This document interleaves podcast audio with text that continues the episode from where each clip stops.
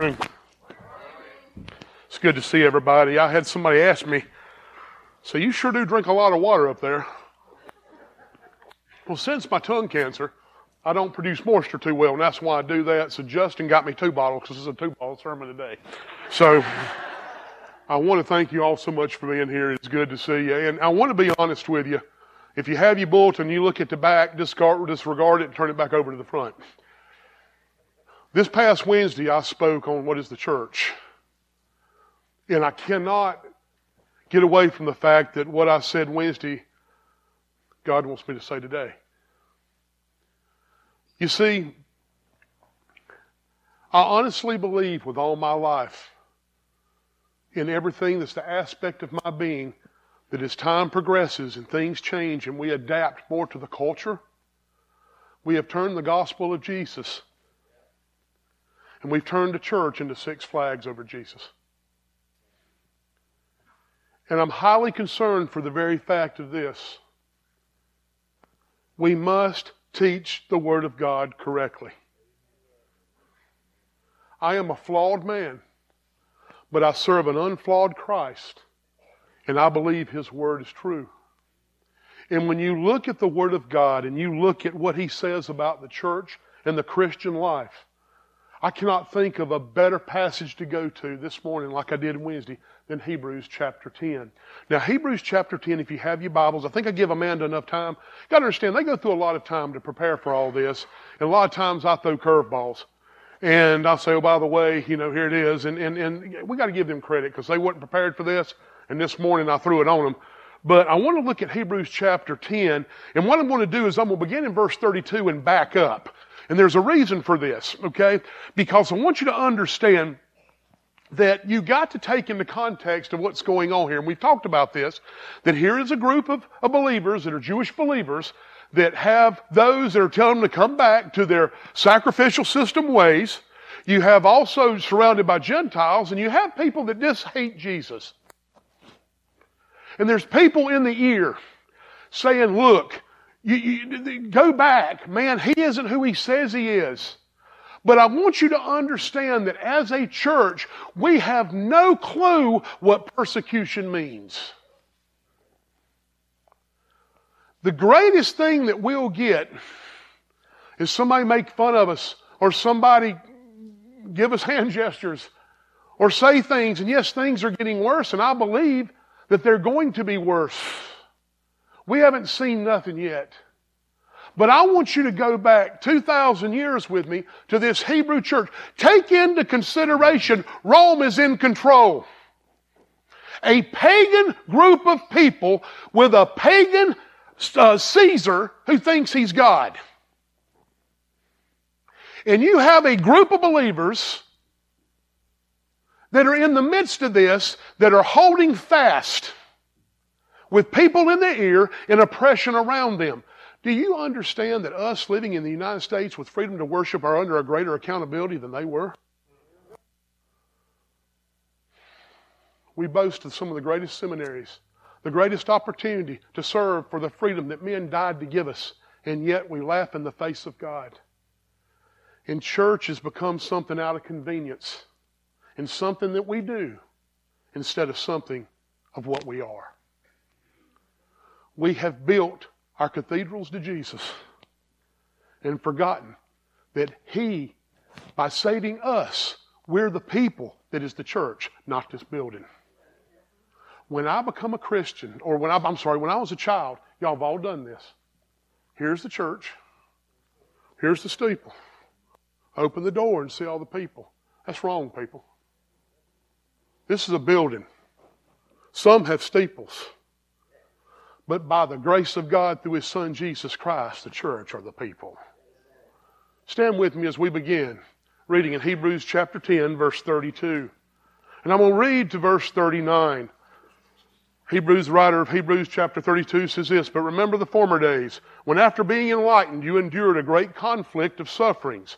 Partly, look, partly by being made a public spectacle through insults and distress, and partly by becoming companions with those who so were treated. For you showed sympathy to the prisoners and accepted joyfully the seizure of your property. Oh, had to preach. Knowing that you have for yourselves a better and lasting possession. Therefore, do not throw away your confidence, which has great reward, for you have need of endurance, so that when you have done the will of God, you may receive what was promised. For yet in a very little while, he who is coming will come, and will not delay, but my righteous one will live by faith. And if he shrinks back, my soul has no pleasure in him. But we are not among those who shrink back to destruction, but of those who have faith of the safekeeping of the soul. Amen and amen. You may sit down. Remember when you were first enlightened, that they had come to their saving grace through Jesus Christ, that not only were they on fire for God, they knew without a shadow of a doubt that He was the greatest possession. There are so many things today we hold to possessions. I promise you that what you own, somebody else will own when you die. But Rick, I want you to listen to this. Not only were they insulted, they were persecuted, they were seized of their, or their property was seized, they joyfully accepted it because their priority was in Christ. Now this is very important that I bring this out to you because I want you to understand that the antidote, if you will, for this type of surrounding is found in scripture. How do we handle the confiscation of our property? How do we handle the persecution of us? How do we handle the ridicule of friends and the false betrayal of friends and family? How do we handle these things? Because I can assure you, as time goes on, listen to me, things will get tougher. But I want you to understand and I'll be honest with you, I can't tell you how many times my phone blows up because of what happens in the news. Do not fear China. Do not fear Iran. Do not fear Iraq. Do not fear these other countries. Do not fear your politicians because God says in Daniel, I am the one that establishes kings and kingdoms. He is still on the throne. And I want you to understand that as we get to this, the writer of Hebrews tells us a little earlier how to handle such things. Now I want you to listen. In Hebrews chapter 10, I'm going to go back to verse 19. Now listen. We have it on the screen. All right, now look. Therefore, brethren, therefore, Remember, I told you, if you see a there or for, we need to find out what it's there for. Therefore, brethren, after he's been talking about, remember, backing up, 1 through chapter, and I know we hadn't gone through 9 and 10 yet, but listen to me. Christ is superior to all things, right? He's superior to Moses. He's superior to the angels. He is the great high priest, correct? Through, though he is a great, and he is a great high priest, the priest that we need, a true high priest, there's also a better covenant. Okay? And, and keep that in mind as we get to this point here. He says, Therefore, brethren, since we have confidence to enter the holy place by the blood of Jesus. I ought to stop there, but I'm not. But let me tell you something. Jesus is the great high priest. I don't need no mediator. I got my Savior, Jesus Christ. Ain't no man can mediate. Jesus Christ is my mediator. Amen? Look what he says. By a new and living way which he inaugurated us through the veil, that is his flesh. And since we have a great priest over the house of God, let us draw near with sincere heart and full assurance of faith, having our hearts sprinkled clean from an evil conscience and our bodies washed with pure water. Let me tell you, this is a beautiful illustration of the sacrificial system. Okay? Let me tell you what he's saying. It's no longer the blood of animals. And it's no longer a covering of sin. It's because of the blood of Jesus Christ that He removes it. And then we have access to the throne directly. Amen? Now listen what He says. Number one, and you write this down. You got to stand up. Let us hold unswervingly to the confession of our faith. Let us hold fast let us hold fast to the confession of our hope without wavering, for he who promised is faithful. What do you believe? Do you believe Christ is who he says he is? Your faith is the core, the whole aspect of your being. I want you to understand what faith is. There was a missionary named John Paxton who was trying to translate the Bible into the uh, South Sea Islanders language, and he run across a problem with the word faith. He could not figure out a word for it because it didn't translate over. So he's struggling with this. Then all of a sudden, one of the native people run into the hut that he was translating and sits down and goes, Whoo, I'm glad this chair supports my weight. He said, I got it. That faith is putting your whole weight on God. For it's the substance of things hoped for and the evidence of things unseen. That is faith. That is your core. That you have put everything that you have on God through His Son, Jesus Christ. Do you believe that? It's amazing that if you really look at this, if you love the Lord God with all your heart and soul and might, you are resting Him with all aspect of your being. Do you truly believe? You see, I want you to understand there's always these little things that make our faith waver. I'm going to tell you about a true born again believer. Satan may attack it, but Jesus Christ will sustain it. Because you may get off on that path, but you will get back on it by the Spirit. Let me tell you something. Your faith is what you are. You know, I often tell people this listen to me. What speaks a lot about your faith is how you handle circumstances. You ever thought about this? Now, sometimes this gets me a little trouble, but I'm going to go there with you because I want you to understand.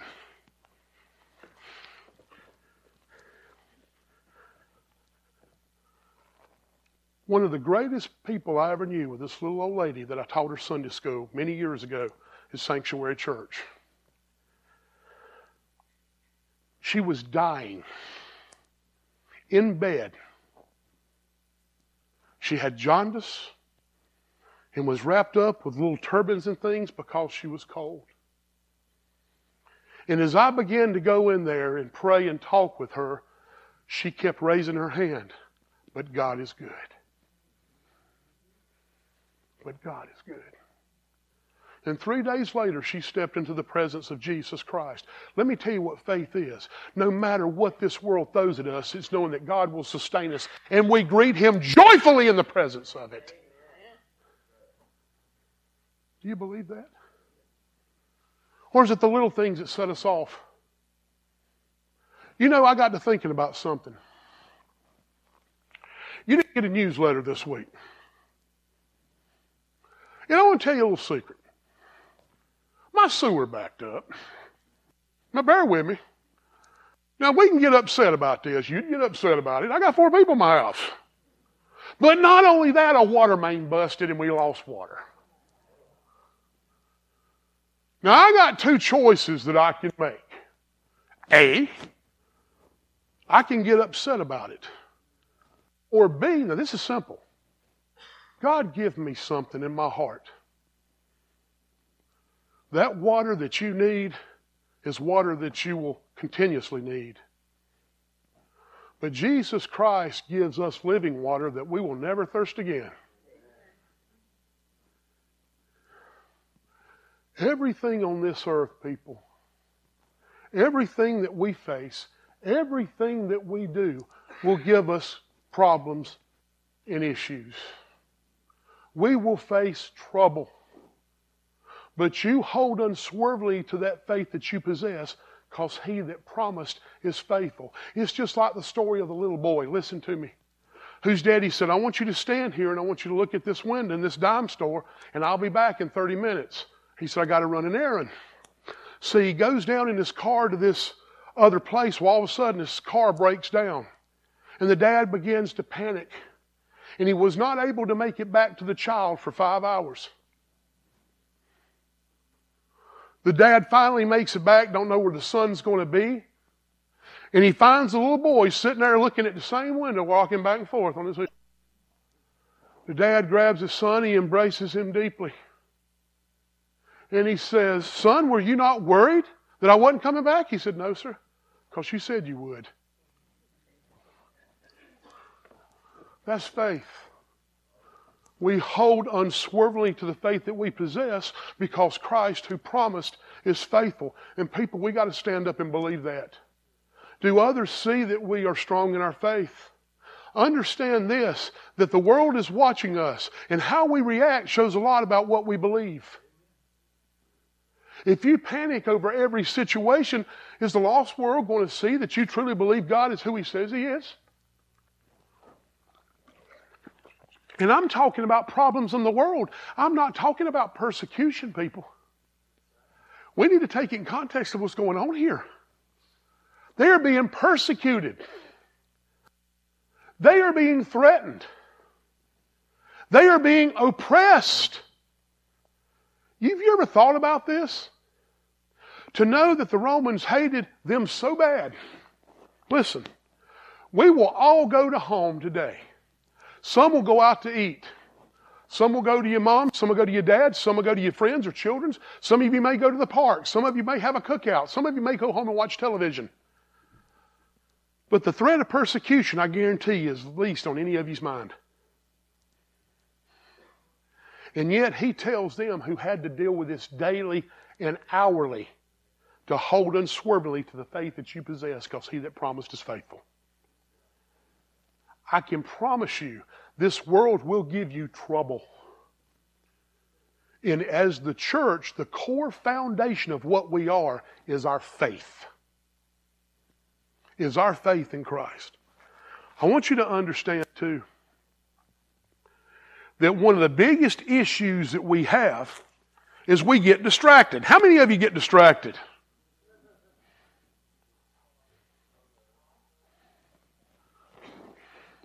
It's very easy to get distracted. See, Satan loves distraction. Because if he can plant that seed of doubt, then you begin to waver. Then you begin to struggle. But I'm encouraging you all today. I don't know what you're going through. I don't know. You may not be going through a thing. But I promise you, like I always say, just like the Hebrew boys before the furnace, you're either headed toward a furnace, you're in a furnace, or you're coming out of one. But I guarantee you, you're going to be one of the three hold unswervingly to the faith that you possess because he that promised is faithful. You love the Lord God with all your heart, soul, and mind, which means you trust in Him in all aspect of your being, and you are putting all of your weight on Him. Stand up. Number two, listen to me. We got to man up. I want you to listen to me on this. Verse 24 says this And let us consider how to stimulate one another to love and good deeds. Let us consider how to stimulate one another. The word there in the Greek is paroxysmos. It has two meanings. This is very important. Number one, it is used to entice encourage. But it also has the meaning to jab.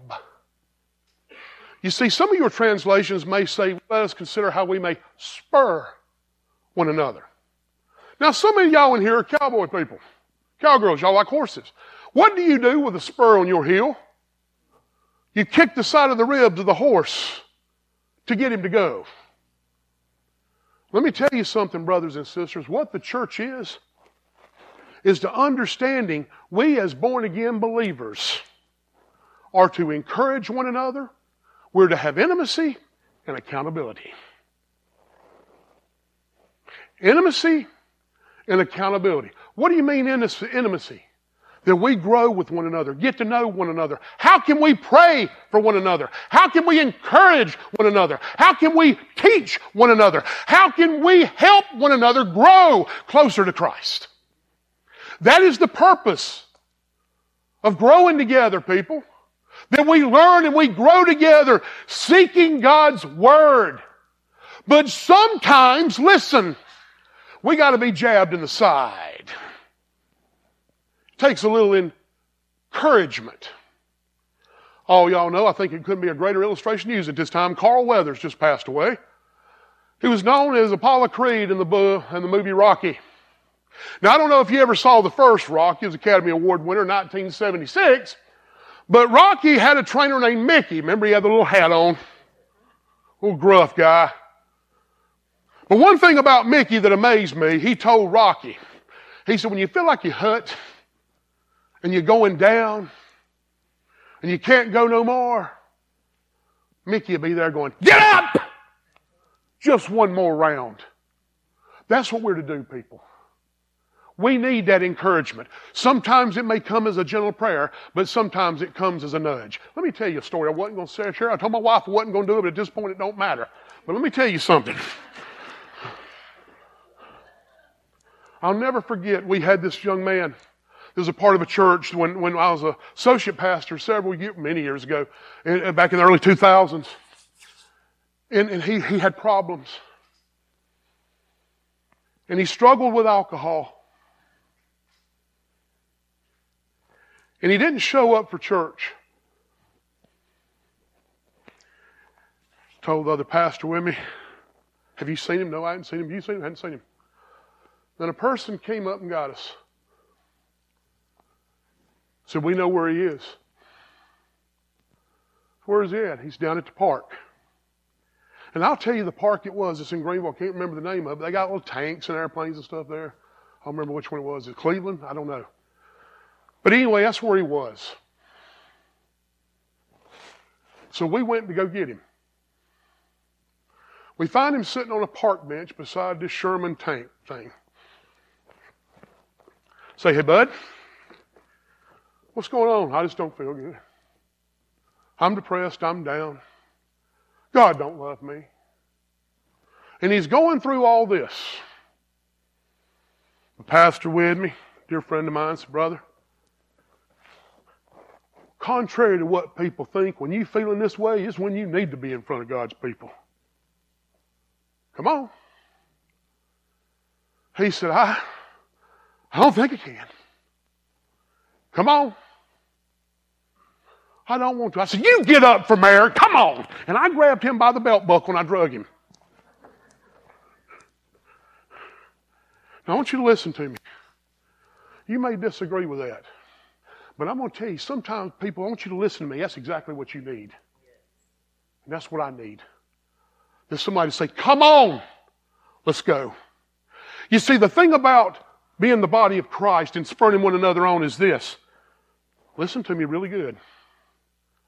We're to pray for one another.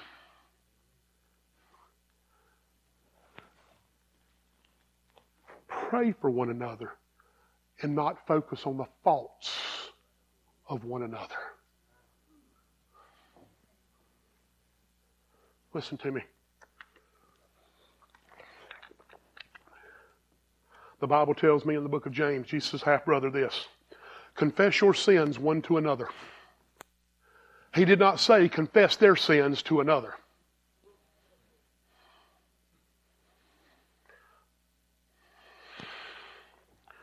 One of the biggest problems today that we find is people spend more time talking about people than they do praying for them. And let me tell you something, everybody in here, listen real clearly. I don't care what you're going through. I don't care what you've done or where you've been. There's mercy at the cross. And we're to lift you up and share the good news of Jesus Christ and to hold you accountable lovingly, not to ostracize you or make fun of you. That is one thing that gets me more than anything. I used to work with a guy that says, I'm going to tell you something, but I tell you something, don't tell anybody, but if you do tell them, tell them not to tell somebody. He did it as a joke.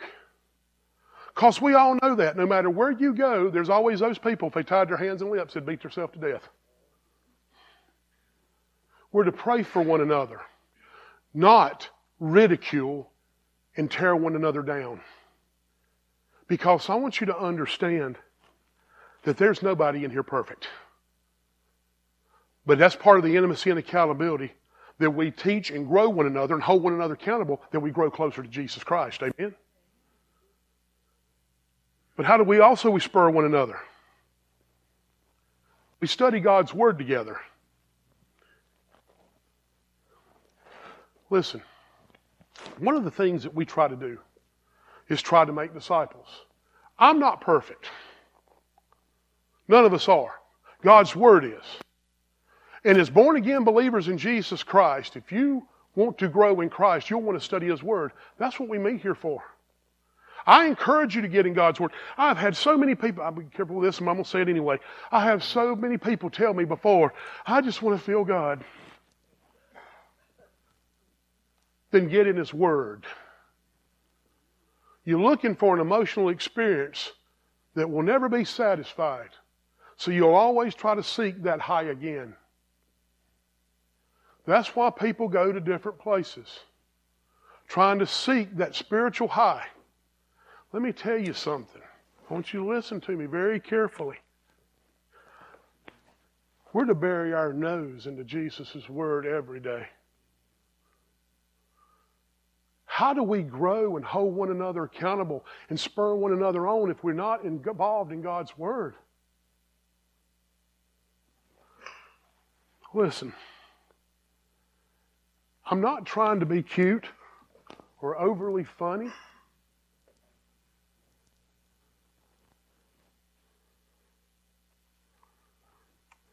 But we got to get in the habit, not just us, and there's nothing going on before you run out the doors and say something. But we got to get in the habit of encouraging one another in the Lord. We got to get in that habit and not tearing one another down. You see, I was sharing the thing that gets me more than anything is that oftentimes we look at people to set our perfect standard. We need to be looking to Christ. You see, I will let you down. We need one another. I think it's very interesting that Ecclesiastes 4 9 10 says this Two are better than one because they have a good reward for their toil. For if they fail, one will lift his fellow, but woe to him who is alone when he falls and has not another to lift him up. Solomon wrote that. You see, the very purpose of us spurring one another on is God meant for us to be family. He meant for us to work together. You think about this? Have you ever considered the grasshopper? Now, the grasshopper by himself is not too intimidating of a creature. But if you put a swarm of them together, they will devour any vegetation in their path. The locusts have no king, yet they all advance in the ranks. Proverbs 30, 27. You see the very purpose of this, people?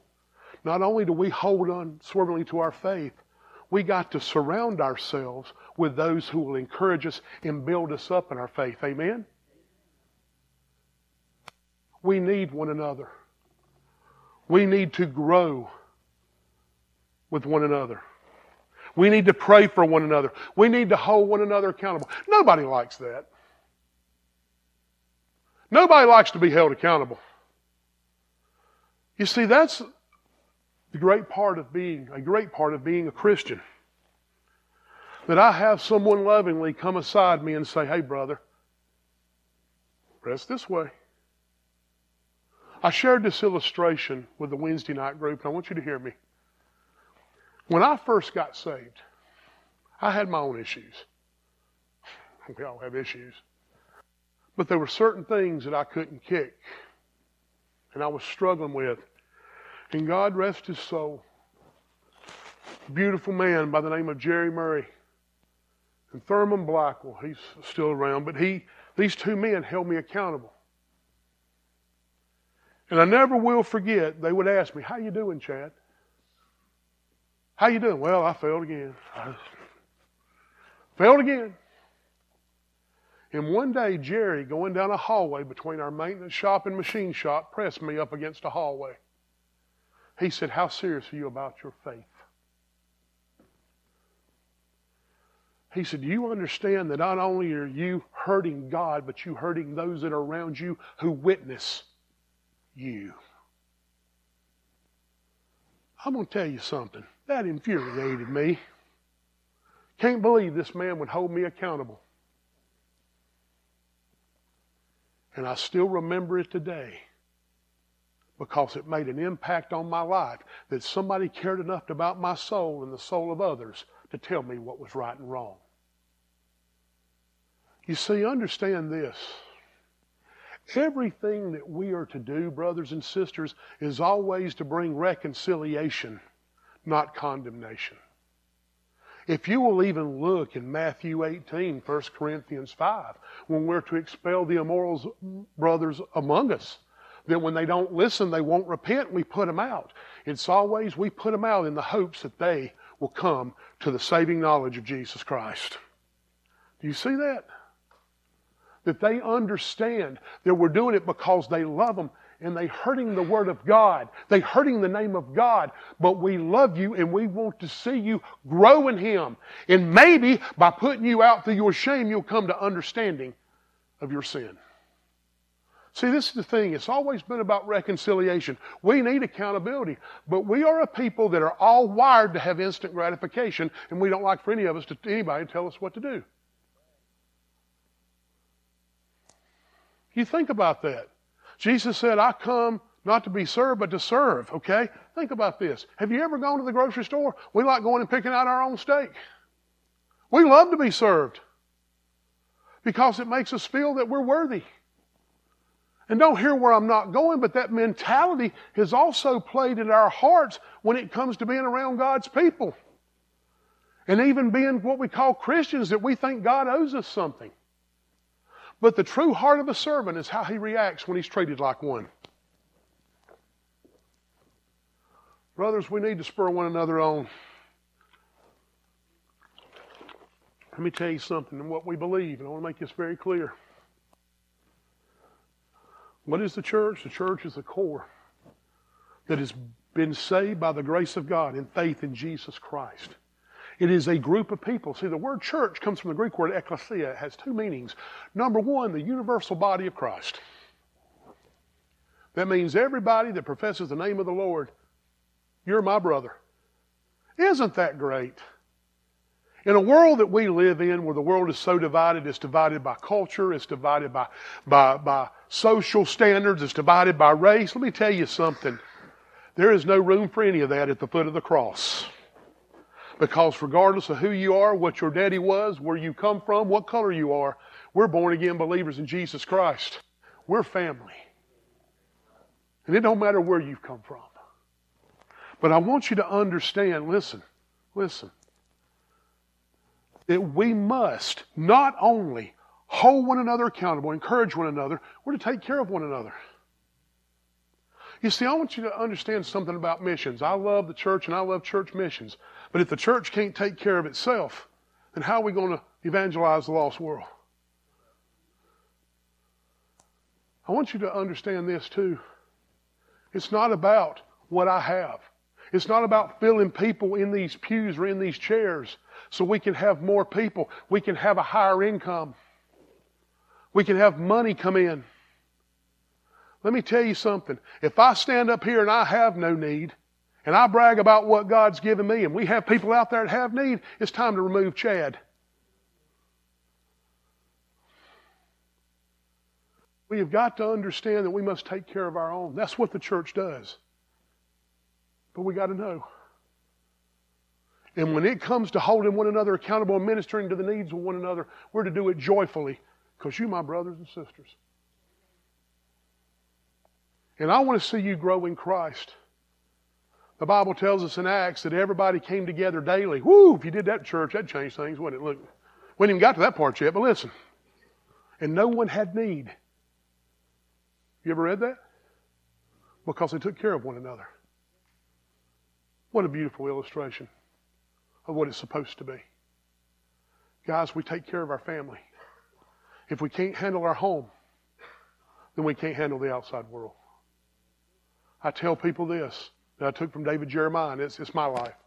Number one, I'm a Christian, which means everything, my whole aspect of my being belongs to Jesus Christ. Number two, I'm a husband. That means this side of heaven, my wife is number one. Number three, I'm a father, which means this this side of heaven, my kids are number two. And number four, I'm a pastor, which means, yes, you're last. Listen to me when I say. Because if I can't handle one, two, and three, then I can't handle number four. The same principle applies to us. If we can't worship the Lord God with all our heart, soul, and mind and minister to the saints around us, how can we minister to the world? Amen? And finally, what is the church? How can we grow? Listen. Number three, we got to show up, people. We got to show up. Not forsaking our own assembling together as some in the habit of doing, but encourage one another. And all the more as you see the day drawing near. We got to show up. It's amazing the excuses that people use to come to church, not to come to church. The hymn writer Frances Havergal wrote this. This is funny. He wrote this hymn because how it is that many people will be discouraged from coming to church even by rain. Listen what, what she says. Number one, God has blessed the day, making no exception for stormy days. Number two, I expect my minister to be there. I'd be surprised if he stayed at home because of the weather. Let me tell you what somebody told me one time, and I'll finish the list. I said, if I didn't go to church every day, would that church keep me? Every time the doors were open, if I wasn't there, unless I was providentially hindered or sick, would the church keep me? You know what they replied to me? Yeah, but you're paid for it. I say, I can promise you this that I stood on the Word of God and was preaching long before a dime ever hit my pocket. Because He alone is worthy. And here's the thing church is not what you do, church is what you are. And I'm going to tell you something. Well, I'm going to finish the list because it gets better because she gave me some great points. Look. Number three, I might lose out on the prayers and the sermon that would have done me great good. The purpose of the church is to meet and glorify our Lord God Almighty and His Son, Jesus Christ. But it also benefits the believer because through His Word, through His prayer, through His worship, we grow closer to Him and one another. Amen? Number four, for important business, rain doesn't keep me home, the church is. In God's sight, very important. Number five, bad weather will prove how much I love Christ. Whoa, whoa.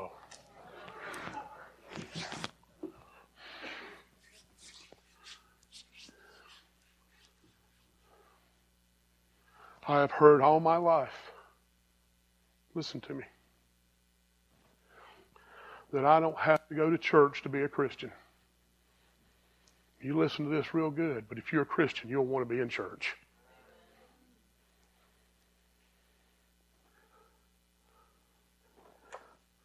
This is the part that was bothering me, Joe. I've heard all my life that the hospital is not a sanctuary for saints, but a hospital for sinners. Wrong. And you go with me on this. I want you to understand what I'm going to say this morning to get you some attention. The word ecclesia means called out. We're separate.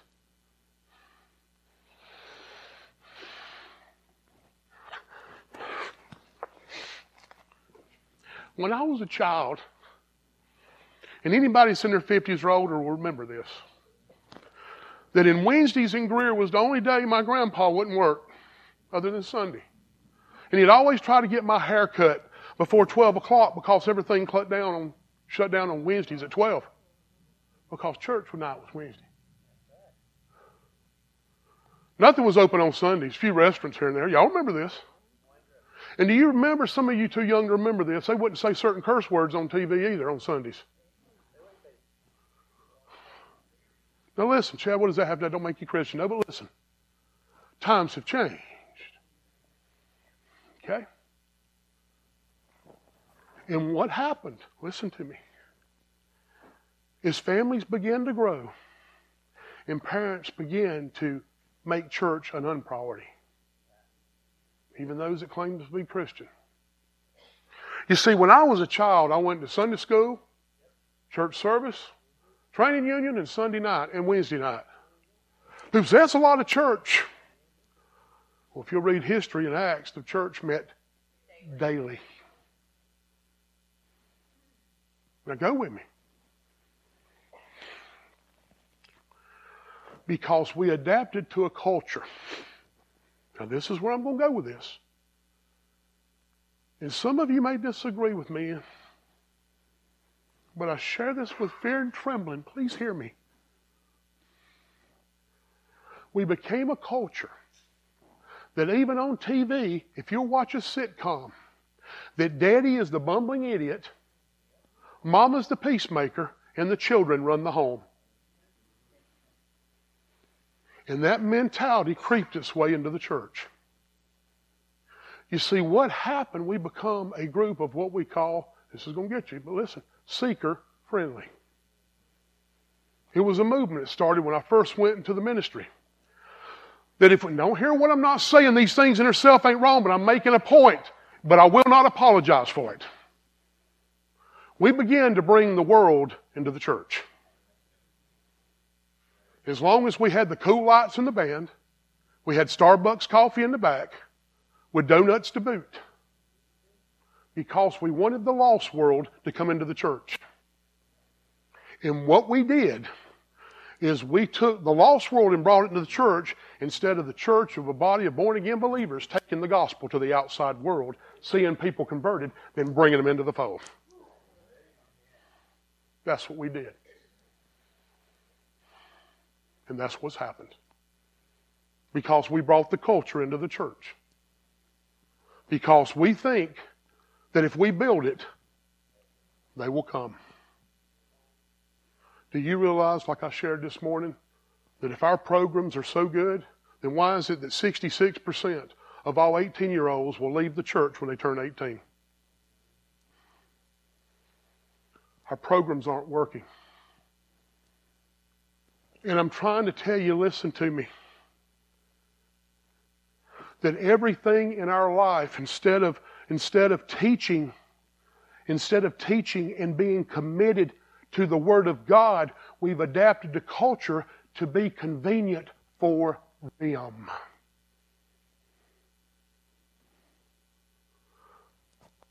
What takes priority over fellowshipping with God's people?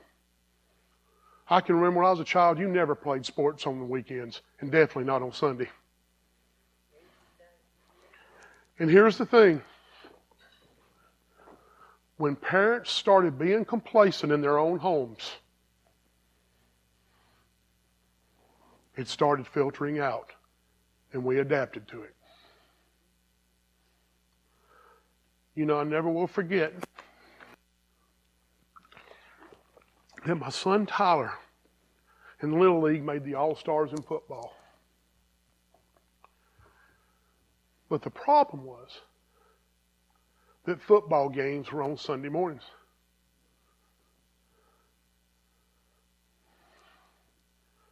And I told him, I said, son, I can't put something else above fellowship with Christ. He said, That's okay, Daddy. And I told his coach, I'm proud of him. I'm proud of what y'all doing. But as for me and my family, we'll serve the Lord. And I'll show up after church is over. I'm not trying to say that I've always got it right. But I will give you this. We wonder why church is the way it is. If we don't live like we love Christ and have a foundation in our home, what do we expect to happen? Because again, we've decided to bring the culture into here. We call it again seeker friendly. Do you realize there are none that seek God? People don't run to God in their sin, my brothers and sisters, they run from Him. There is only one seeker. His name is Jesus Christ. And if you want to be friendly, be friendly to him. You see, here's my point with all of this. If my faith is solid, I hold unswerving to the rock that I stand on. If I love Christ with all my heart, soul, and mind, I love my neighbor as their self, as myself, which means I want to consider how I can spurn you along how I can help you, hold you accountable, pray with you, love you, lift you up, care for you. But also, I want a fellowship with you. I want to be here. Because listen to me, do you see what the writer of Hebrews is saying? How can you do the first two if you're not here? We need to be amongst one another.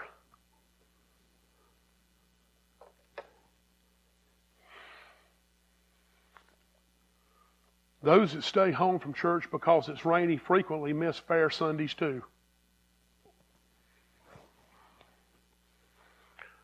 I mustn't take one step in that direction. And number seven, I don't know how many more Sundays God may give me. It would be poor preparation for my first Sunday in heaven to have slighted my last one on earth. What is your priority?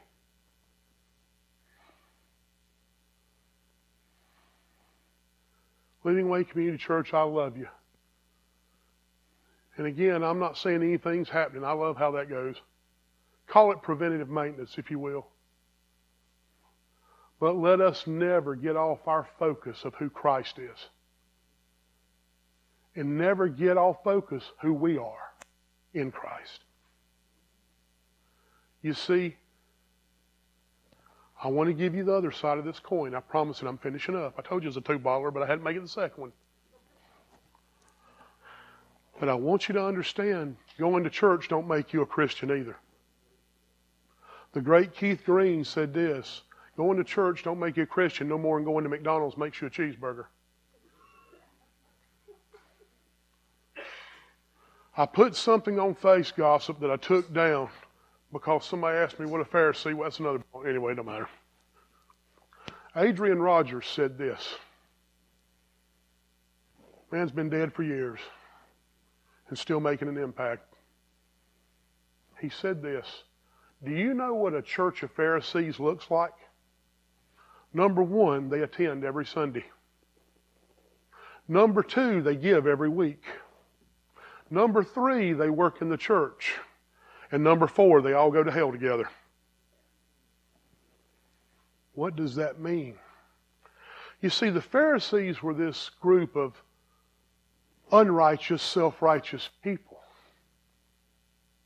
who live by the labor of the law, but yet would twist it in their hearts. See, we would call that religious self righteous. And see, they are those that come because the church or go to different churches, maybe to have that emotional feel, maybe to check that box to say that you went. And see, here's the thing checking the boxes don't make you righteous. Your works will not get you into heaven. The Bible says, For it is by grace we are saved. Familiar with this text? Not of works, lest any man should boast. It's Ephesians. He will go on further to say this, though. For we are God's workmanship, created in Christ. You see the difference? We are God's workmanship, created in Christ to do the deeds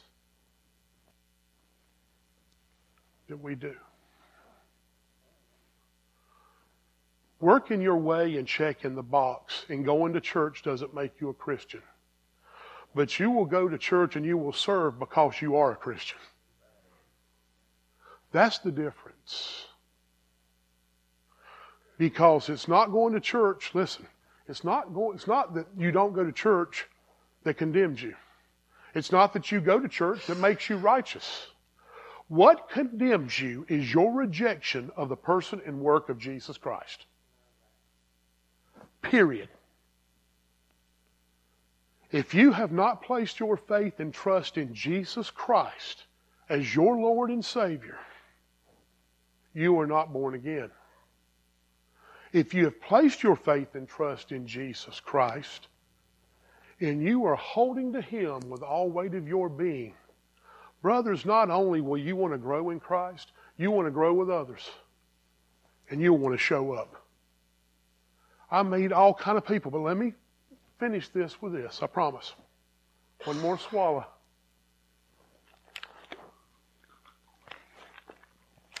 You will not find the perfect church because you're there. This perfect is this place is imperfect. You know why? Because I'm here. Now listen to me. I want everybody to hear this. I'm going to missay something. I'll misquote. I'm a human. The band will play a song that you don't like. It may be loud, it may be too fast. The sound team and the slide team will put up a slide inadvertently or might even have a misspelled word. Jimmy will get up here and may forget to announce something. We may not clean the carpet as good as we did last week. And the air conditioning might not work one day. There is no perfect church because us, as the body of Christ, are imperfect people serving a perfect God. We are flawed, which means every aspect of our being has got to be on the rock of Jesus Christ. But we're flawed. We're not always going to get everything right. The body of Christ is a born again body of believers who will again hold to the foundation of the person and work of Jesus Christ, will build one another up, and want to be here to build one another up. You see, the thing about it is this it's not what your building size is that makes you a church. It irks me to hear people brag about their budget. It's not about how many things that you do in the community. It's not about how many people you have in attendance. It's not about how much money people give. It's not about whether your rock band outplays their rock band or whatever people may think. It's not whether that preacher is a little bit different than this preacher. I've said this many times, regardless of whether it's me, whether it's Justin, whether it's Joe, whether it's David, whether it's Tim, if somebody is speaking the Word of God correctly, we're to follow the Word of God correctly. We don't follow people, we follow Jesus. And it's not about what everybody has that makes them a church. We're all flawed people, but one day, praise be to God, we will stand before the unflawed one as redeemed, changed people. I believe that, folks. I believe that. And I want you to know that too. I want people to know that they're loved and they're welcomed. I want people to know that we love Jesus Christ with all our hearts, souls, and mind.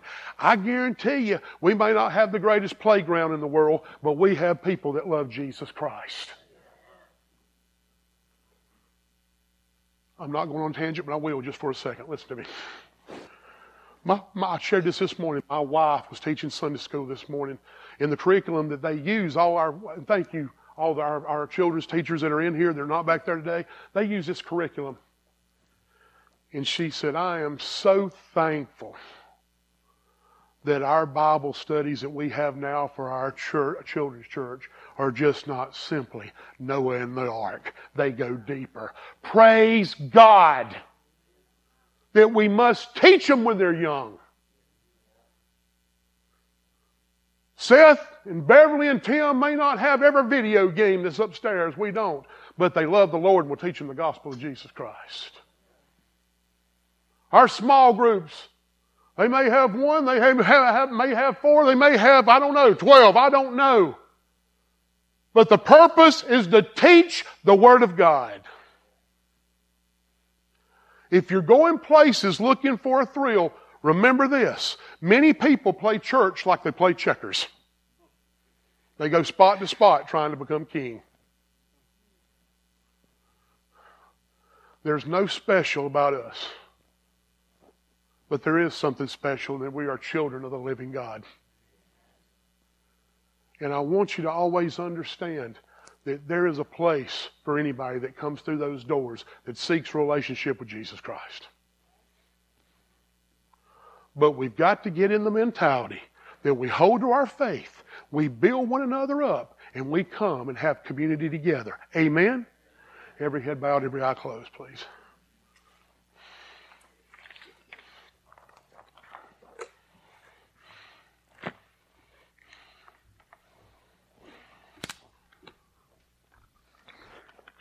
Dear Heavenly Father, we thank you for this day. We thank you for your, your grace and mercy. God, I thank you for all that you've done and everything you reveal through us, Lord. I, I, some of the terminology we use to describe the church, Lord, is wrong. God, we're a group of imperfect people serving a perfect Christ. I am no more special than anybody. Lord, whether you preach, teach, whether you clean toilets, vacuum floors, teach children, help youth, or paint the side of the walls, it's all done for your glory. God, I thank you for the opportunity to stand here today. Lord, I pray that we get in our mindset the church is something that we are, not something that we do that church, that church is not a business where Jesus Christ is president, but an organism where Jesus Christ is king. God, I pray that we focus on our lives and we search ourselves. And these pithy little statements that get thrown out that, Lord, we're a church your church are called out. We're to be different. That, Lord, we're to be a group of people who love you, serve you, love and serve our neighbors, neighbors, neighbors, and take it out to the community to share the gospel of Jesus Christ that they may be saved and they become a part of the ecclesia. Lord, that is what you've called us to do.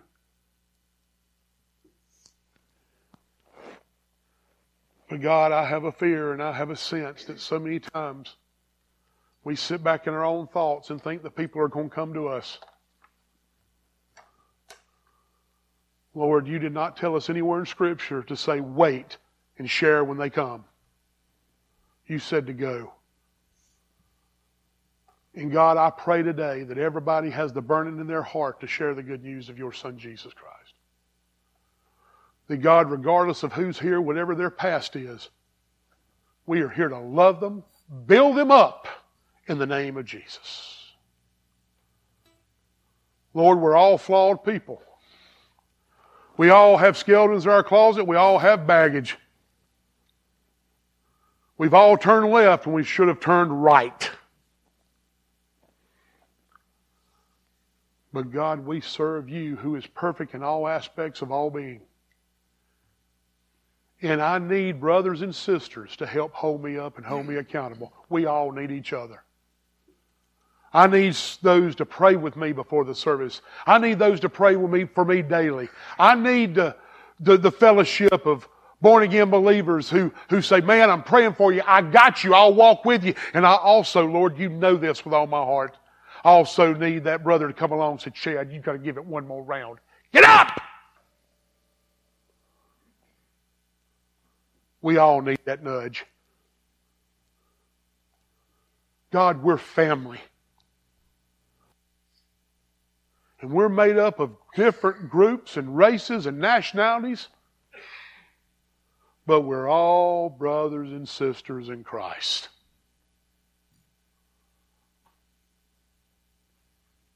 Lord, may we grow. May we learn. And may we press on to the end. And it's in your beautiful name I pray. Amen. Stand and worship with us.